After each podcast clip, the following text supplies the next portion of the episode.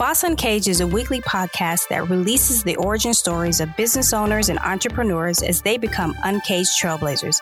In each episode, our host, S.A. Grant, and guests construct narrative accounts of their collective business journeys and growth strategies. Learn key success habits and how to stay motivated through failure, all while developing a boss uncaged mindset. Break out of your cage and welcome our host, S.A. Grant. Welcome, welcome back to Boss Uncaged podcast. So, my man Mark, um, he's an engineer by trade, and I'm going to let him kind of tell you more of the details of the story. But I, I think it's such a, a, a, dynamic story for him to step into this space. And if you guys are familiar with season one, and we had an interview with Dr. B and about maternal medicine, and Mark is is more so into femtech and i'm going to let him define what femtech really is but he has a really cool application and product and a, a, great solution to a problem that you know majority of women are going through. So you know i always name whoever i'm interviewing a particular name and today i'm going to name mark the femtech boss. So the floor is yours mark. Why don't you tell us a little bit more about you and what are we going to be talking about today?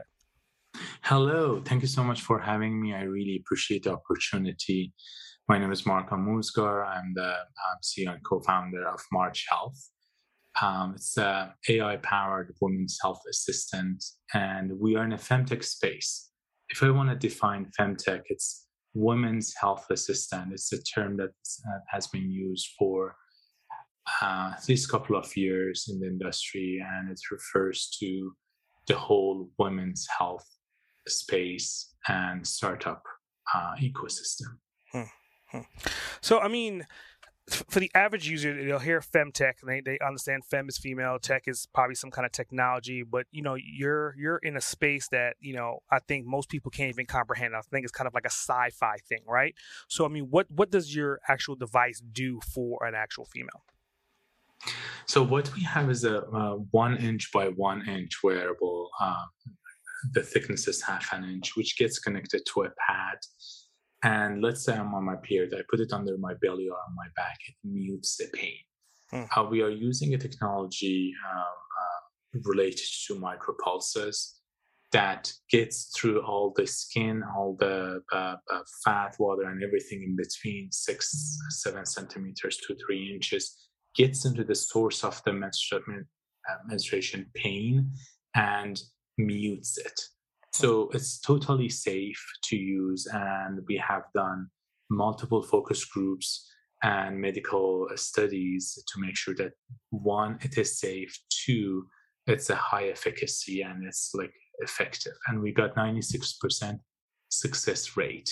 Defining success here, being able to reduce the pain from 8, 9, 10 to 0, 1, 2, 3, both scale of 10 you know that like in, in the pain management world it's everything is self-reported mm-hmm. self-reporting. So you ask the user how you feel about the pain and then they give you a number 0 to 10 and then um, after using the wearable you repeat the question and you get a new number Hmm.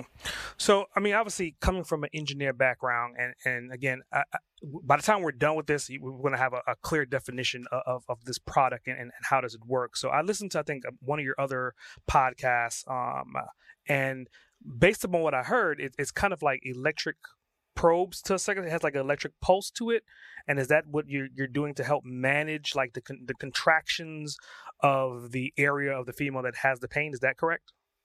It is correct. Okay. So um, this is how we are doing that. We are using micropulses. So I'm sure you uh, or um, the audience they have used. We we all have used a, a, some sort of like TENS unit or TENS machine uh, in physical therapy sessions. It's something that they put on the skin mm. for muscle pain or any kind of soreness that we might have. Mm-hmm. So, what we are using is the next generation, or basically the cousin of the same technology. Mm-hmm. Uh, we send micropulses into the body, but the difference is that we are here, we are not dealing with the surface pain and muscle pain, we are dealing with internal organ pain. So, uh, sending it through the body uh, to get to the source of the pain and then block the nerve. Mm-hmm uh, from sending the message, the pain message to the brain. Hmm. And we are combining it with a heating option. So not only we block the pain, but also we give that pleasant experience mm-hmm. um, during the first couple of days of the um, um, cycle that the menstruating person might be in pain to have a more like a pleasant and relaxing experience. Hmm.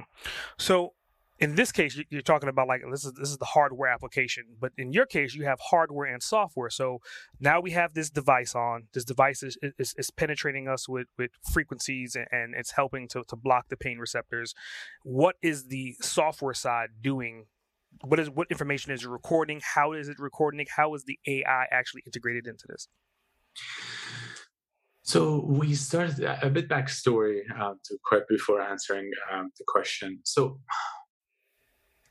we started with uh, looking into like endometriosis and diagnostic part and we noticed that the biggest problem is the the data lack of data in this industry because of it's it has been very underserved and underfunded for so long because of this environment conversation mm-hmm. and uh, so many other things that i'm sure we um, have time to get into and because of that we preferred to be um, a consumer face therapeutic solution.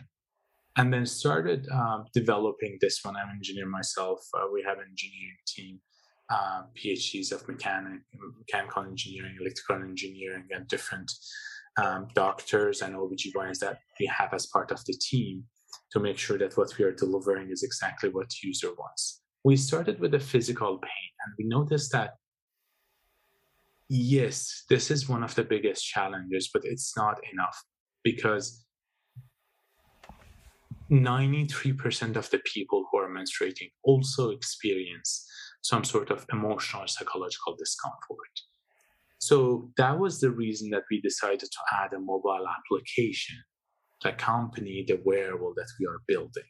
So to, to be able to have a holistic approach to the whole um, menstrual wellness a multidimensional solution that can address physical pain with a wearable and emotional and psychological discomfort with a mobile application through smart personalized recommendations mm-hmm. to actually improve the people's quality of life hmm. because we have tons of peer trackers out there in the market but we don't have a solution that can not only get the data but also offer you uh, like a personalized recommendation individualized recommendation based on your habits based on what you like don't like and what is good for you. For example you asked about the ai part and machine learning that we are using for the recommendation part we tell Sarah, Sarah, based on your BMI and your habits and your diet and, and everything about you that we know about, that if you do ABC and don't do XYZ, you will be in less physical pain and more mental peace and mental mental comfort uh, during your cycle. It can be a lifestyle recommendation or a medical recommendation. I mean, I, am listening to you, right? So obviously, I know that on the engineering side, like you know that information pound for pound, cold, and the listeners listening, okay, like he, he sounds very scientific. He knows his his general data. He knows his information. But I want you to kind of talk and tell the story about why did you get into this space, and I want you to kind of talk about like how did your what happened to your wife for a male to then step into this space and to know so much about it to the point to where you created this product. Thank you so much for that question. Uh, for me, this product is a labor of love. Hmm. And I have a very personal connection uh, to the cause and to everything about that. I've been married for 12 years uh, and I've seen my wife going through excruciating pain every month for days. As a partner, as an engineer, as an entrepreneur, I always wanted to do something about that. Mm but I always uh, were busy with different products, um, um, other startups before this one. Until it was two and a half years ago that some personal things happened in our life that I told myself, enough is enough. And actually, I want to do something about that. I want to be part of solution. As a male who doesn't get to menstruate, but firsthand, I have a partner that I've seen her the last 12 years, 10 years, going through this pain. I want to build something. I want to do something. Hmm. So that was the start that uh, we looked into, into finding solutions for period pain and also then added that um, a holistic approach to be able to offer a complete package for menstrual wellness. Mm-hmm. Mm-hmm. The reason for that is that I believe that menstrual wellness is not just females thing; it is people thing, hmm. because it doesn't affect just fifty percent of us; it affects all of us. Straight or gay, either I am menstruating or I have a loved one who does. So it affects people in an individual level, in a family level, in a society level, and in a business level. So I think it's time that we normalize the conversation around this and also using technology um, we can create a more habitable and inclusive society and working space for all of us I definitely appreciate that answer, and, and kind of it goes to to the credibility of who you are, right? I mean, obviously, in your career, this is not your first rodeo. You've had three successful exits, so I want you to kind of talk to that again. I mean, obviously, you have the opportunity to leverage those exits to kind of step into the space where you are right now. So let's talk about those other three exits. Um, this is the, the this is the I had the honor and actually, if I want to be honest, I got lucky Hmm. So uh, this is the third company that I, am um, building as a co-founder, and um, uh, the other two exits that we have, compared to other like Silicon Valley big exits, I I consider myself semi-successful because I know very smart people, very successful people, billion dollar exits, and uh, that's still on my wish list or on my um, bucket list to get there. Mm-hmm. But in my own journey, everyone has its own journey. In my own journey as an immigrant myself, I was able to learn from the acquisitions that we had from the first company that was working and trying to build to learn about how to position the solution we are offering to them to market to our consumers to customers to not only add value but only get loyal customers that they are repeating their purchase, they are working with you. So the first solution we were working on was a B2B solution. It was a software, it was a software first and then a SaaS solution for the whole 3PL, 4PL uh, market and industry. And then I, I personally made a lot of mistakes to learn how to focus on problem solution fit. Hmm.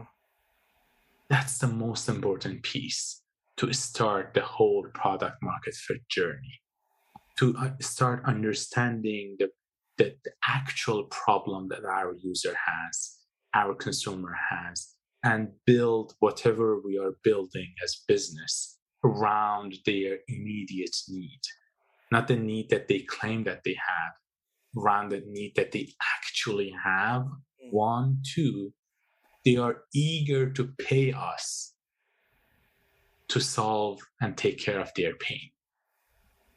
So sometimes there is a pain, your user, your consumer has a pain, but when you ask them to pay to fix their problem, they say, eh, I'm fine, thank you. Mm-hmm. So this is one of the things I've learned from the first one. The second one was around personal care. It was in the women's health space. It was a B2C business. What I learned from that is that how the decision making process for um, different people in, in different countries, different income level, um, even genders, women and women, men are different the, the whole thought process, the whole due diligence that they do before basically purchasing Um, um, I educated myself about different channels, about how to utilize those those channels, about how to make a business, um, make a community around the business. You are so you are able to utilize everything that you have and position yourself for an acquisition. Mm-hmm. Because this is what I've learned. You never sell your business. You start building a good business, good base, and build a community around it. Mm-hmm. Build IP in the center of that.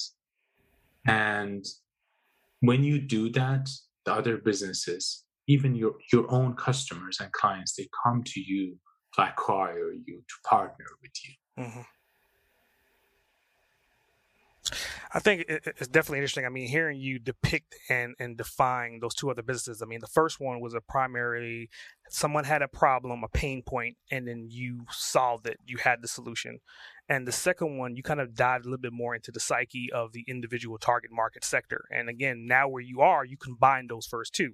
Now you're talking to females, the target sector. You're saying that you have a pain and I have the solution. So obviously, I think like you're well more than qualified to be where you are in this space. And giving the fact that you have I'm not going to say like a live specimen that you live with, but you live with someone that has been going through this to kind of test these philosophies out. And obviously now you have a track record of how many installs do you currently have of this device? Right now, through the soft um, launch that we had, because we want to make sure that we put our solution out there immediately, as a, even though it's an MVP version, even though everything is not perfect, put it out there to make sure that we start building a community, get that super users, get that like early users on. Right now, without any promotion, without any marketing, we've got 20, uh, 23,000 downloads and a couple of thousand active users. I mean, you say it so modestly. Like, I mean, there's businesses out there who would die for those startup numbers that you're talking about. I mean, obviously, we haven't even talked about like the price point. So that leads me to my, my next question. I mean, what's what's your price range or like your um, average customer acquisition versus the actual numbers that you're going to make? We, that was that, that that's a very good question. We wanted to make sure that um, we understand our target audience. So we thought about like how we can know our target audience because yes, the market is huge. It's one of the biggest markets and one of the uh, fastest markets. Very high CAGR, mm-hmm. year over year growth. Having said that, as a startup, we need to find that niche and that focus to start get a good market share, and then expand and be that holistic solution that uh, through data collection and um, delivering value to the user um, is able to scale and grow as part of the vision of the company. So we decided to focus on Gen Zs and young millennials. And um, when we were, we were positioning yourself for Gen Z people, you, we needed to understand that we need to make an offer affordable solution for everyone. So we decided to go with a subscription base mm-hmm. And make everything affordable and use a razor blade business model and basically offer the wearable for free as part of the subscription package. So what we have is basically um, annual package for um, the premium version of the mobile application. Mm-hmm which is basically $5 per month, $4.99 per month. But it's an annual package. And um, if you want to, if you are one of the people that have experiences physical pain, it is $9.99, $10 per month. That's it. Okay. So that I mean that makes perfect sense. So I mean, let's just talk about you uh, as an individual, right? I mean, obviously you have an engineering background, and we kind of talked into the story about how did you get into this space. But if you could define yourself, if you can choose just three to five words to define you, what would those three to five words be?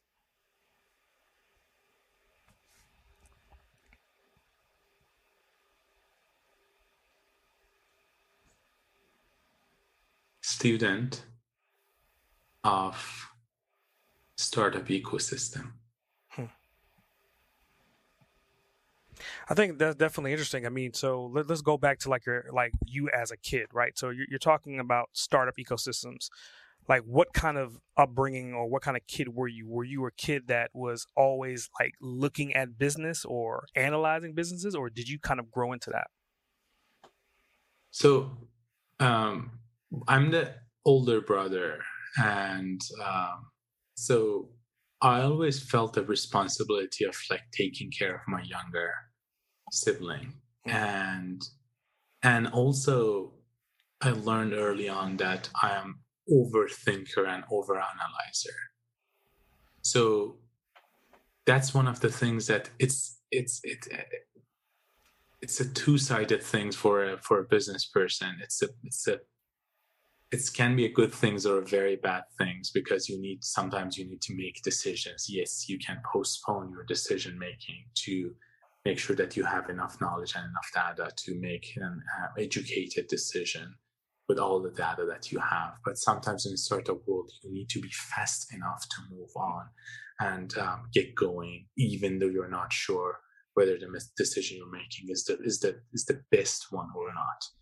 As long as in that moment you know that it seems like the right decision, um, you need to make it and move on. And no, it took me years and years and years of making mistakes. So I, I would always, I always say that for every page of success in, that, in my resume, I have at least 10 pages, 10 pages of failures, mm-hmm. failed projects, failed decisions, bad decisions about. So that is the reason that I think right now I'm still learning and, um, and in order for me to make better decisions i always make sure that as an entrepreneur myself um, around myself with very smart people as my team members or as advisory board that i mitigate the risk of bad decisions mm. because at the end of the day as the co-founder of this business um, everything is about the daily decisions that we are making about the business, like average three to five decisions every day. And if I am able to only mitigate the risk at least 20%, 30% in midterm and long term, it helps the whole business to be more successful. Hmm. So I do two things. One, advisory board, which really helps and basically not just having them, but listening to them and um, having the conversation and asking why, why, why, because sometimes they give you an opinion, but you don't understand the details. And when you ask why, you notice that even they might not understand all the details. So through conversing with them, you get to that good decision through problem solving ladder that I I have a form when I'm uh, working with uh, our advisors. I have a form that the first step is um, define a problem. What's a problem statement? Hmm. Hey, Mark, um, I'm talking with you. I'm I'm March Health's advisor. What is your problem statement right now that we are talking? Second step, uh, what's the root cause for that problem? Why do you have this problem? Why this business has this problem? Third one, what are the options as the solution on the table? And fourth one, to the best decision and choose true pros and cons of each of those options as a step three, how we can choose the best decision and implement it. What's the implementation process? Hmm. So this is the form that I have, and I use this to work with um, our advisors and listen to them and learn from them to mitigate the risk. This is one step. The second one is to always hire people that are smarter than you. This is what I always try to do. That when I'm interviewing people, as I, I think about whether what as a team we can learn from this person and how this person um, can be or is smarter than me in that specific field. Mm-hmm. Because if you're the smartest person in the team, it's not that it's not the right place to be actually. Hmm. I think it's definitely a, it's, a profound philosophy. I mean, and it kind of goes back to what you were saying before with your with the other two companies. I mean, one of them was essentially a B two B company and then you went into a B2C company and right now you're you're B2C again to a certain extent. So it leads me to my next question is kind of like those are two different monsters, right? I mean, B2B, you're dealing with, with, with like account executives, you may be dealing with like um, managers, you're dealing with like at least high profile individuals that can be A type personalities. But the the B2C, you could be dealing with those people's spouses. It could be husbands or wives that are like A type personalities that, again, could be cursing you out for something random. So, my next question is between these two environments, like what is the worst case of something that you've dealt with that you had to overcome dealing with those types of personalities? You know, obviously without naming names. And in terms of B2B part or B2C? Either one. I mean, like uh, the funny thing is, is like for you, you have both sides. You're thinking about it, and I'm sure something yeah. is poking out in your memory to say, okay, that's probably yeah. the worst experience I've ever yeah. dealt with in that environment. Yeah. So um, for the first part of your uh, question, so yes, from far it seems this is a B2C um, startup and B2C uh, um, business model. But this is interesting that we are getting good feedback from the other businesses that we are reaching out to them mm-hmm. to be mm. part of their wellness package uh, when they are that they can offer to their employees. So uh, we are considering both uh, B2 B2C and also B2C. Gotcha.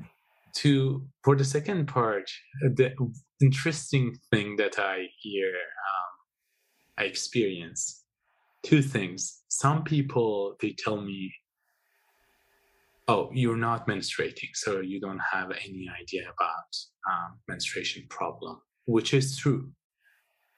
And um, I, as a co-founder of March Health, I, I, I, I want to be part of the solution part, and I have a partner, and firsthand I've experienced in the last 12 years how she's going through the pain, and how I, as a partner, can be more supportive and understanding this is one aspect. The second aspect is that as an engineer myself and team of engineering and doctors, we uh, we see this as a, like a medical and scientific um, um, thing that we need to find a solution. For that. So uh, we are coming from that engineering and medical background to help to um, improve the quality of life for menstruating people.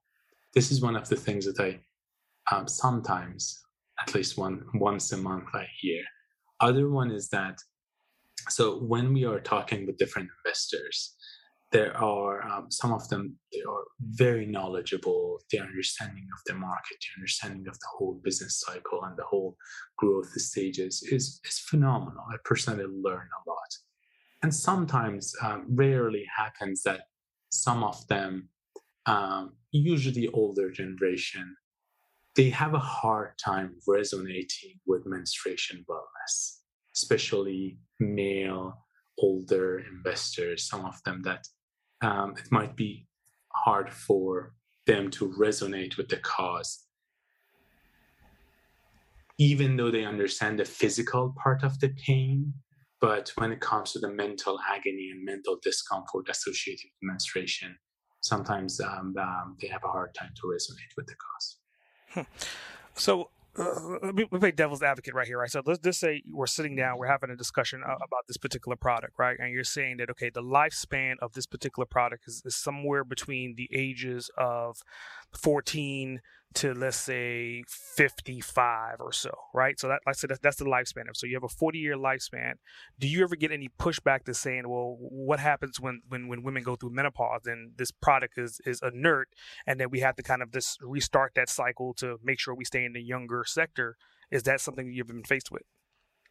That's a very good question. So actually, as part of um, pre-menopause, um, stage our so this is not our primary market right now because we want to be make sure that we are focused laser focused on targeting our immediate customers uh, which uh, which is for young millennials and gen z's but uh, based on the technology that we are using uh, one of the secondary uh, markets which itself is a huge market are premenopause mm-hmm. so yes on paper, this solution can be used from 40, 14 to 40 to 49 years old and even after that.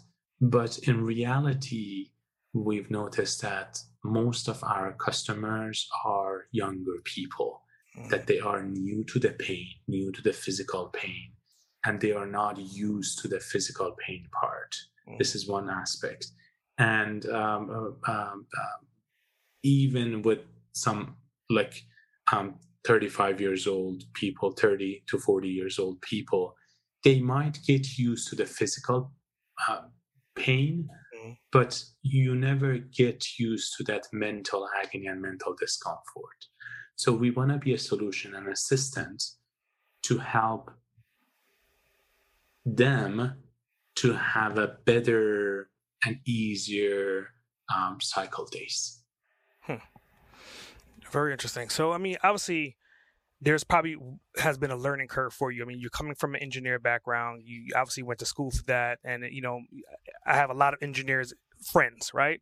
And again, like the mindset of an engineer is completely different than, than where you are right now. So my next question is like, how long did you have to kind of learn that conversion and and get that softer touch to be in the environment that you're in right now? Oh my God, um, you're. So this is a, this is a very good question. Uh, we have uh, a team of engineers as part of March Health, and um, and the one thing about engineers that that we are trained to be obsessed with the problem. yeah.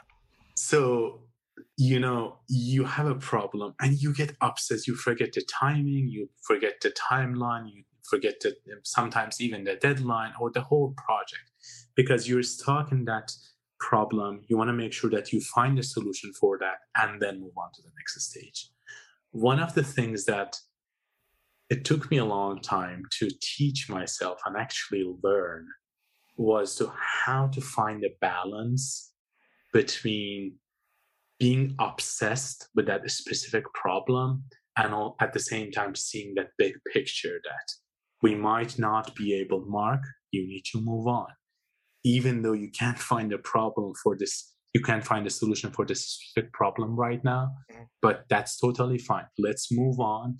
Let's be done with the project and um, uh, move forward even though the quality is 80% even though the quality is 70% because in a startup world you always need to find that um, silver lining between being a high quality solution or or being that fast moving startup. Mm-hmm. Yes, you can be both of them, but if you have tons of money mm-hmm. and you have a big team, if you have limited resources, sometimes or in most cases, you have to compromise mm-hmm. and be happy with 80% of quality, move on, move on. So, through agile product development, through short iterations back and forth between focus group users and the development team, you can always, always have time to um, make things better and uh, more defined. Mm. But uh, you need to take care of your core first. Mm. If you you have your core of the business, core of the solution in place and fit as part of that problem solution that we were talking earlier, um, I've learned that you better move on, move forward to um, even if you feel that you're 70% there, 80% there, not 100%. Hmm. Wow. I mean, I'm definitely enjoying this conversation. I mean, it, it's, it's it's kind of ironic that it's two men having this conversation first of all right so i mean obviously for, for the listener i think like we're, we're diving down a really deep hole to kind of really get the the answers that someone would be listening that would ask these questions. So, with you being an entrepreneur and you've had two successful exits before, let's go back to your history a little bit. Like, are you coming from an entrepreneurial background? Like, where did you get your business savviness from? Was it your parents? Was it an uncle, an aunt? Like, where is that coming from? Actually, no. Um, I'm coming from, um, can say, middle, low, middle income family. Mm. My mom, um, she was a teacher and for 30 years. And uh, my dad was working for health department. Mm. Um, and um, he was a um, I've learned a lot from my parents, but the one thing now that I'm thinking about why I took this path, it's it's the passion that I have inside of me. It's like the fire for me that drives me about the cause. Mm-hmm. So the early conversation we had about like being an engineer, being obsessed with the problem, I think I get obsessed with the cause and the change. Um, I want to. The other day, my wife asked me, Why are you working this hard? 16, 15 hours per day. And I said, When I'm 80 years old and I look back at my career, I want to tell myself that I was able to help millions of people and change their life for better, improve their quality of life. I even have a number for that. I put 50 million people. Mm. But to answer your question, for me, I think it was all about doing something, being obsessed with a cause, and then trying to deliver value. Hmm. Hmm. I don't know, but yeah, yeah. It's interesting. So, I mean, but how does that work? Because it's like you're working these 15, 16 hours a day, right? And you're putting all this time and effort into it. And it goes back to you being an engineer, being obsessed with the problem. How do you then juggle and manage that with your family life currently? Time boxing uh, really helped. Mm. Uh, making sure that every every morning when I get up, um, I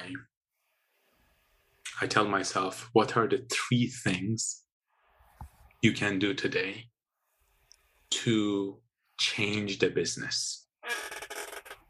So so I I per, I, I try to not get into the, the, the stream of work, the flow of work of the whole team, because sometimes if you do that, when you do that, it's just it's, it's too much mm. because like everyone wants to get your opinion for this, get your opinion for that. They have a problem here, they have a problem there. Yes, you need to take care of everything. And that's the reason that we have like scrum masters, product managers, team team leads, tech leads to be able to um, um, work with each other. And also, um, I always try to hire self-sufficient people mm-hmm. that they are not only are educated about the topic, but also brave enough to make the decision with the information that they have. Hmm. Because I believe that at the end of the day, it comes down to the like the three a triangle.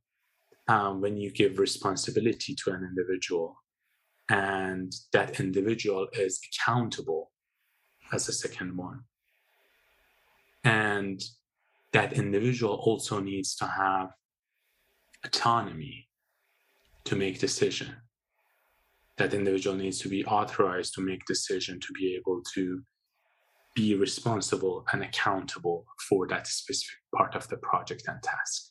Hmm. So, having said that, uh, I try to not get into the details and micromanage the team.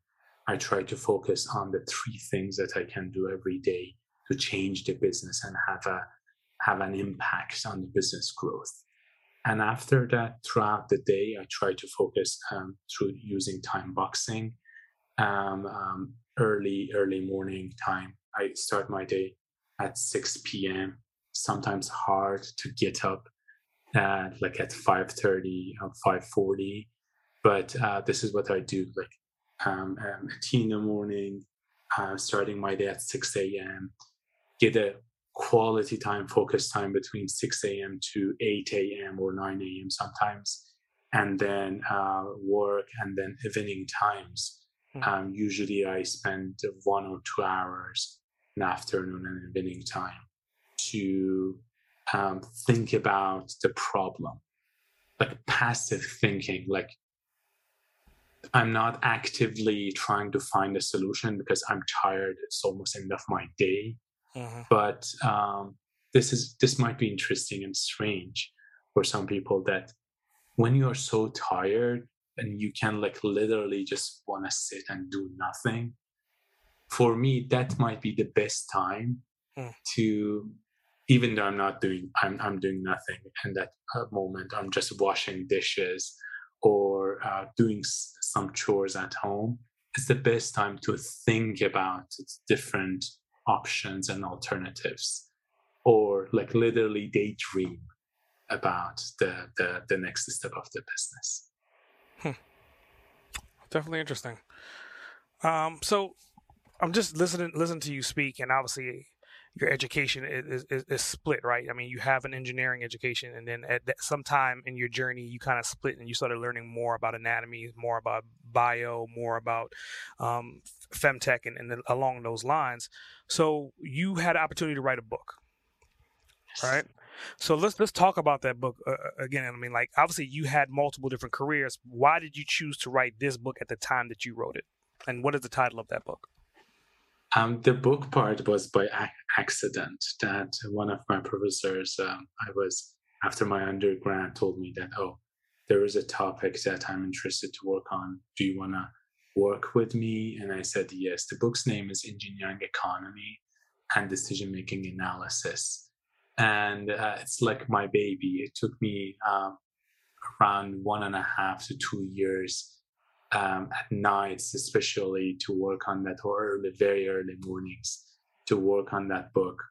And um, it has been nominated as the um, uh, the best engineering book. I've learned a lot from that book about, as an engineer myself, how to um, do the feasibility study financial feasibility study, technical for the technology and um, for the society, and um, uh, make the make better decision and also use like simulations, online simulations before actually investing money and actually asking developers or people to develop something using simulations or trials or prototypes, how to be able to test the ideas that you might have to see whether they actually working or not. Hmm. Hmm. So, I mean, with that philosophy, I mean, obviously you wrote that book without knowing you was going to be where you are right now, but I would think that book is being applied to what you're doing today. Yeah. Yeah. Huh. That's very, very interesting. So, I mean, with all of these things, right? I mean, obviously you had your exit strategy now you're you're you're, you're essentially burning the candlestick on both ends to deliver this product. So where do you see the resolve of this product within the next 20 years? Are you thinking about selling it or is this some a legacy item that you want to kind of pass down to the next generation? I don't know. It's a very good question but it might be too early to think about the exit strategy for this business. Mm. right now we are like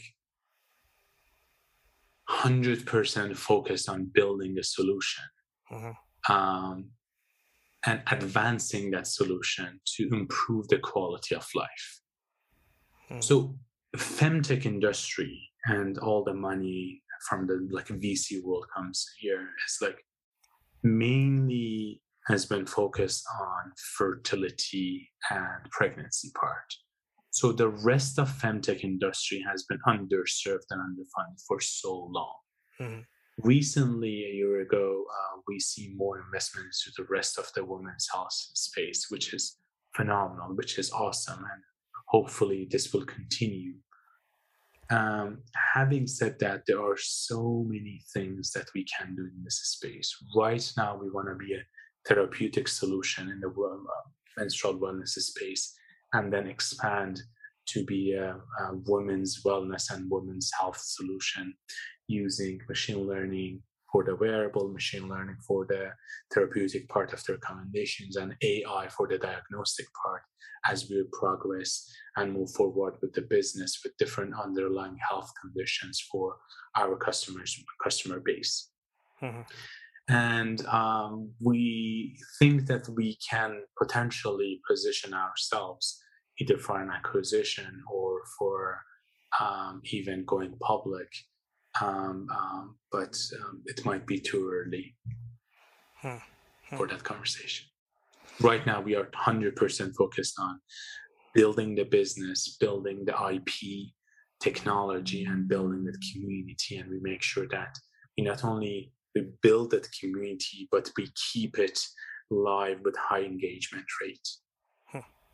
So I mean, I, I, think first of all, I think it's, it's, a hell of a product, right? I mean, it, it, solves a major problem. But in addition to it, you wrote an article. Um, I think it was the title of it was um, "How Femtech is Leading the Revolution in Working Life," and in that article, you were talking about like not necessarily discrimination discrimination against women, but that women are essentially getting paid less because of they have menstrual issues or other things that may come up on a month to month basis.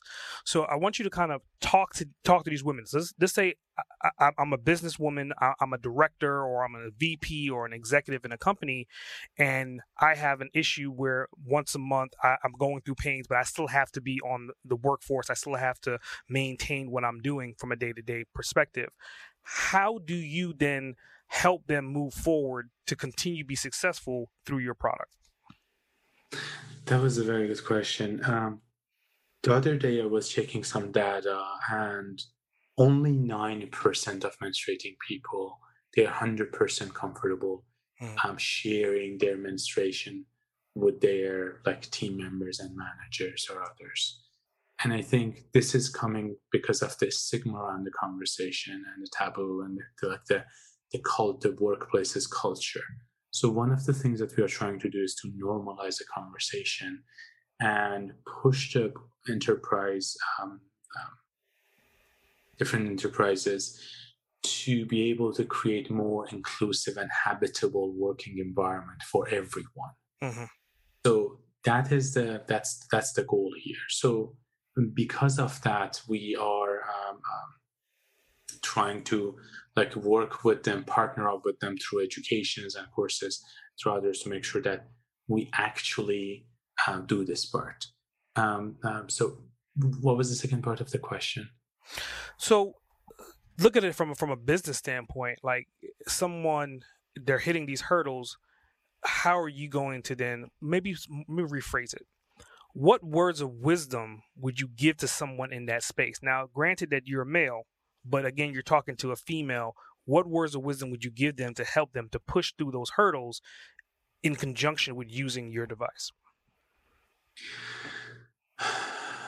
Not a word of wisdom, but my learnings and my observations. Um, if you're a startup and you are in this space, or in general, you're in a health space, it's super important that you run those usability tests and from the startup uh, point of view, usability test, run those focus groups, quote those questionnaires and surveys, and through short iterations back and forth. Uh, we have, I'm a huge fan of like agile product development. So like bi-weekly sprints, like everything pre-planning, planning, review sessions, mm. retro sessions, and everything in between, and daily check-ins, daily stand-ups. So, um, having said that, those short iterations between the focus group you have and a development team helps you to make sure that increases your chance of success with better understanding of the audience. If you are on the other side as part of the business and you want to do something about this, I think the cultural part is the, is the part that needs the most work. That uh, through through partnership, with businesses like our business or um, um, um, because as part of the employees wellness packages and uh, our some of our costs the subscription costs are covered by insurance companies mm. for those employers so they don't even need to pay anything from their pocket it's just all about the willingness to start their journey to be to um, normalize the conversation in the workplace. Earlier, you talked about the productivity part and women getting paid less than uh, men because of menstruation and others. Data and research shows that every menstruating individual uh, loses nine business days every year because of menstruation and period related problems. And I think we should be able to um, um, offer off days like what Spain is doing right now, and or or more flexible working environment that people can work from home or um, um, even not work, relax. Mm-hmm. Um, because when you let your employee, your team member, to um, um, um, take care of their, you know, their mind and body first, you can have more loyal people. Because if you let them or not, they are in pain. So you need to be more understanding as an employer to let them to either take the day off, paid day off, or be be flexible about be flexible about their the, the, the, the hours of working or the location of work so they can work from home. Hmm. Hmm. Makes sense. Makes perfect sense. So, if someone wanted to reach out to you, that they're listening right now, and they said, "Okay, I, I want to test this product out. I want to see if this will work for me." How do they get in contact with you? What website did they go to? What social media platform? So, our website is um, march.health. So there is no .com or anything after that. Just type march.health. Mm. It's the name of the website, and you can download the mobile application from um, App Store for iOS and from Google Play for Android Android phones. And for the wearable, right now we are getting pre-orders because we have done all the design and all the IP here in, um, in our San Francisco office. And right now we are in the manufacturing phase to deliver the product in the next three to four months. So that's the plan for now. We are getting pre-orders and we have a very good discounts for people um, who wants to pre-order them for themselves or for their loved ones. It can be a gift for, um, I don't know, for Christmas or for Valentine's Day for your loved one or for your daughter or uh, for your partner. Hmm. Very interesting. So that kind of leads me into, into a couple bonus questions, right? And I think one of them, because I, I love brands, like brands is my thing. Like, why did you name the company March Health? We had tons of names on the table, and even before March, um, for a short period of time, uh, the product's name was Anna, hmm. which which I still like but we were looking for a name that can um, bring action. So March as a noun is the name of month, and we are in the business of like monthly cycle. Mm-hmm. And the month of March is uh, Women's International Month, and eight um, uh, March eight, and March is the start of nature's cycle, the 12 month cycle starts from March. Mm. And also, March is the start of spring, which is for fertility and being fertile.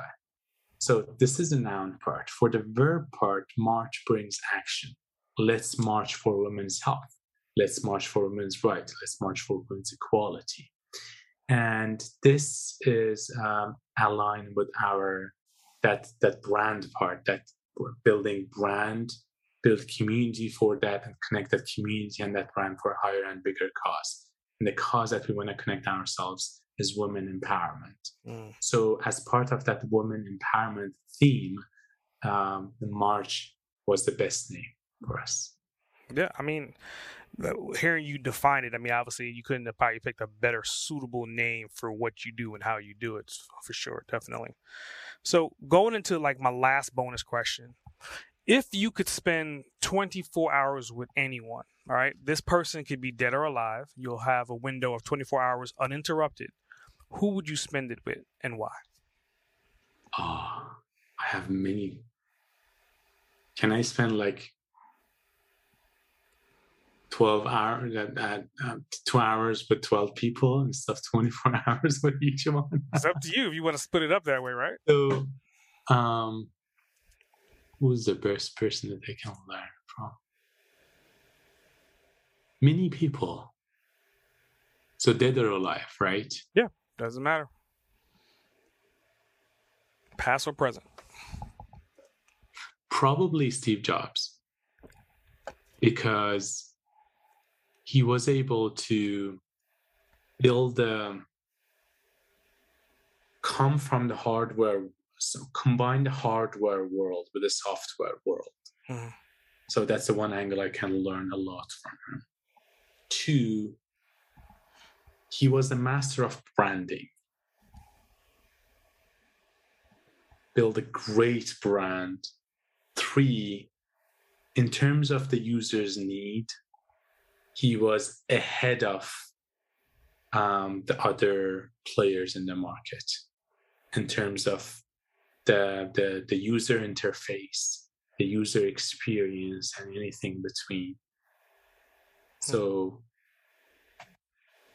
yeah, Steve Jobs. I mean, I, I can't argue with that. I mean, Steve Jobs is, is, is, is an iconic figure that, to your point, he has merged software with hardware pretty seamlessly, but you know he had to hurt a lot of feelings in, on that road to get to that point. So, um, so in closing, man, I, I, like to give opportunity to whoever I'm interviewing to then become the host of my show. Um, Boss Uncaged podcast is now your show. You're now the host of the show. Do you have any questions that you would like to ask me? So, you're uh, one of the best podcasts. And uh, first of all, thank you so much for having me, for the great questions, and uh, for the time to so we can deep dive into March Health's business and also the personal questions you asked about me. Thank you so very much. The one question that I have is about what you've you've you've talked with many people. Um, I'm considering myself in the like a middle middle successful or semi successful but like many successful people that you have interviewed that um, what have you learned from them in terms of the similarities between them? Yeah i would think it's because I, I, have I've diverse so much between like founders and then people that are highly successful versus people that have exit strategies. But I think the one common denominator across the board is that everyone that I've talked to that is on a success path, they're trying to solve something. Bottom line no matter what that is, they're trying to solve a problem, whether it's a tech problem, whether it's a society problem, whether it's um, disease, no matter what it is, everyone is trying to solve something. It's like, I don't know if we were just born and designed to say there's an issue, we need to fix it, but every single person, no matter where they are on their journey, that is the common denominator. Everyone's trying to fix something. That was very good. That's food for thought for me food for thought. I mean, you fall into that category as well too. I mean, you had a problem at home, and you was like, I, I can do this, I can fix this, and then you took that problem, you made it into a business, and now you're trying to help women across the world fix a problem that's been around since the dawn of time. So you're, you're, you're fixing a problem, right? That is true. That is true. Thank you so much. At the end of our conversation, I again wanted to thank you and thank the audience for everyone who is listening to this and ask for a favor if you have time, just download the app and test that. And um, and if you want to help us, as a male myself who doesn't get to menstruate, and but wants to be part of the solution, not part of the problem, hmm. um, we need your help. Um, I have a female co-founder. Um, she, I'm, I'm, I'm super lucky to have her as my co-founder. We have a great team of uh, females, males as engineers, doctors, OBGYNs, um, developers, and uh, like like every everyone. Hmm. But if you think that you can help us um, in terms of partnership, in terms of distribution in different countries, in your own city, in your own state, and your in, in, in the country that you're in, or you have network, uh, please reach out to Mark at march.health, M A R K at march.health. And um, let's let's have a conversation because we need your help in order to be able to spread the word and move the needle a, a bit in this um, for this problem in order to have more inclusive mm-hmm. society for future society and if you're an investor or listening or you have an executive you have money or like you are a successful individual and you have a bit of money we are starting our next round of fundraising. So we with the with the investment we got so far we were able to build a product get to that this stage. Based on what you've um, um, uh, learned from today's conversations what you've heard if you're interested to invest as part of the investment portfolio, as part of the, the, the, next seed round that we are having, again, reach out to Mark at march.health and let's have a conversation about investment. Great. I think it was definitely a pleasure having you on the show today. I mean, it was it was a topic that I think most people probably wouldn't uh, think that it was related to business, but I mean, by all means, it's definitely business. But to the point that we said earlier, you're solving a problem that's been around since the dawn of time. So I definitely commend you for your journey. Keep on pushing. Thank you so much for your time. Definitely. S.A. Grant, over and out. Thanks for tuning in to another episode of Boss Uncaged. I hope you got some helpful insight and clarity to the diverse approach on your journey to becoming an uncaged trailblazer. Don't forget to subscribe, rate, review, and share the podcast. If this podcast has helped you or you have any additional questions, reach out and let me know. Email me at ask at sagrant.com or drop me your thoughts via a call or text at 762 233 BOSS. That's 762 233 2677. I would love to hear from you. Remember, to become a boss uncaged, you have to release your inner beast. S.A. Grant, signing off. Listeners of Boss Uncaged are invited to download a free copy of our host, S.A. Grant's insightful ebook, Become an Uncaged Trailblazer. Learn how to release your primal success in 15 minutes a day. Download now at www.bossuncaged.com forward slash free book.